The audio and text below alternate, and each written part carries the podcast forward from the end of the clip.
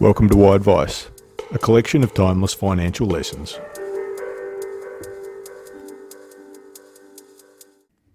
Finfluencing poses age old product problem. April 28, 2022.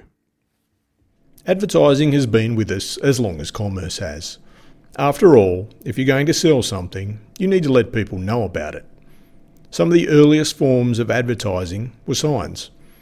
A sign in a well trafficked area was the best way to capture attention before anyone had the ability to deliver a message to a large number of people. Advertising signs appeared throughout many corners of the ancient world, such as Egypt, Rome, Greece, and China. By the Middle Ages, town criers helped to get announcements and news out to the public. Those with something to sell also saw the value of a loud voice to promote their offerings. Then came the printing press. Books were the first focus, but as the technology advanced, the costs came down. The ability to do bigger print runs in short spaces of time opened up the possibilities to deliver more timely information, such as news, which quickly incorporated advertising. Some of these advertising themes have recurred in the digital age. Initially, the aim was to plaster digital advertising on well trafficked websites, but advertisers found that not many people clicked on those ads. They realised engagement was more important, but it was lacking. This devalued digital advertising and did harm to media companies. When social media appeared, the average person started to have a voice. They had the ability to be an online town crier for their own cause or someone else's. It coincided with technology advancing and costs coming down for digital equipment. People soon had cameras in their phone or attached to their computer. Companies realised they could advertise through people who'd acquired large numbers of followers on social media platforms. Their followers were more likely to engage with these more personal ads. Here, the influencer was born. Today, many people are essentially their own media companies, albeit at the pleasure of platforms such as Facebook, Instagram, and YouTube. The influencer can come in many forms but often they focus on specific areas and then slide in reviews or ads for products related to those areas. When the pandemic struck and people were stuck inside with government cash, the share market boomed and suddenly every second person became an investing expert. It was here that finfluencing took off. Finfluencing ranged from what might be considered good, talking about budgeting, saving, managed funds and exchange traded funds, ETFs, to the definitely bad, pumping and dumping stocks onto oblivious followers. Good or bad, ASIC put all finfluencers on notice.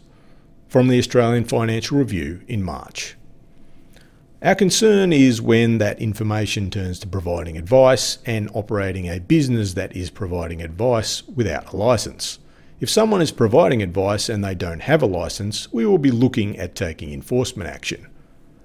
Some finfluencers under close watch are understood to be earning five or even six figure salaries from promotional deals with licensed financial firms like share market and foreign exchange brokers, or investing platforms, or fees from paying subscribers and followers.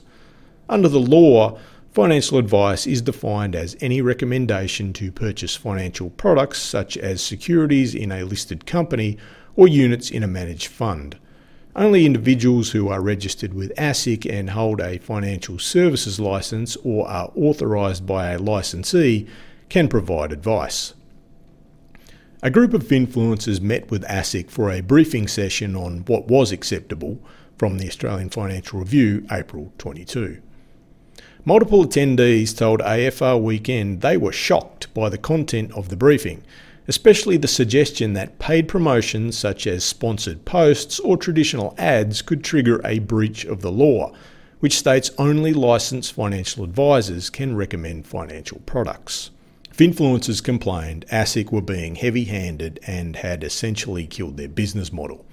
In truth, they didn't have a business model because they weren't acting within the legislation. This is something that happens in many areas. People slide in under regulatory guidelines or set up in grey areas and hope the regulators will turn a blind eye or change the rules to accommodate them. Airbnb and Uber are good examples. We mentioned the areas that might be considered good. This included managed funds and ETFs. Finfluencers certainly considered this good, and while it wasn't pumping and dumping stocks, it wasn't good either. As an example, if you searched Australian finfluencers on YouTube, one of the first results was a popular finfluencer reviewing an ASX ETF. Within the video's first 20 seconds, he'd called it safe and said it offers great returns. Other finfluencers have videos talking about why you should buy particular ETFs in 2022. No equity ETFs are safe, and the returns they've previously posted are historic. Videos on why someone should buy an ETF in a particular year show no understanding that goals and circumstances come before any product selection. Finfluencers may have mistakenly believed they were educators. In reality, they were reviewing financial products, which is akin to advice in ASIC's eyes. It's also something finfluencers do poorly. To engage their viewers, they need to use hyped up language that someone licensed to give financial advice on financial products would avoid. Then there's the kickbacks from financial product providers. Another historic minefield. Influencing, at its core, is product centric. It's why applying it to the financial space doesn't work. Product pushing has caused nothing but trouble in the financial industry, and it was the major reason why there was a Banking Royal Commission in 2018. It also doesn't work because finfluencers want to talk about investment funds like they are reviewing shoes, moisturiser, sunglasses, or a flight with Qantas. With these products, you could reasonably expect some consistency across the review and the product except maybe the Qantas flight. In contrast, financial products are accompanied by significant risk, and no one knows how they will perform. This risk needs to be at the forefront, and it's more appropriate when assessed at an individual investor level.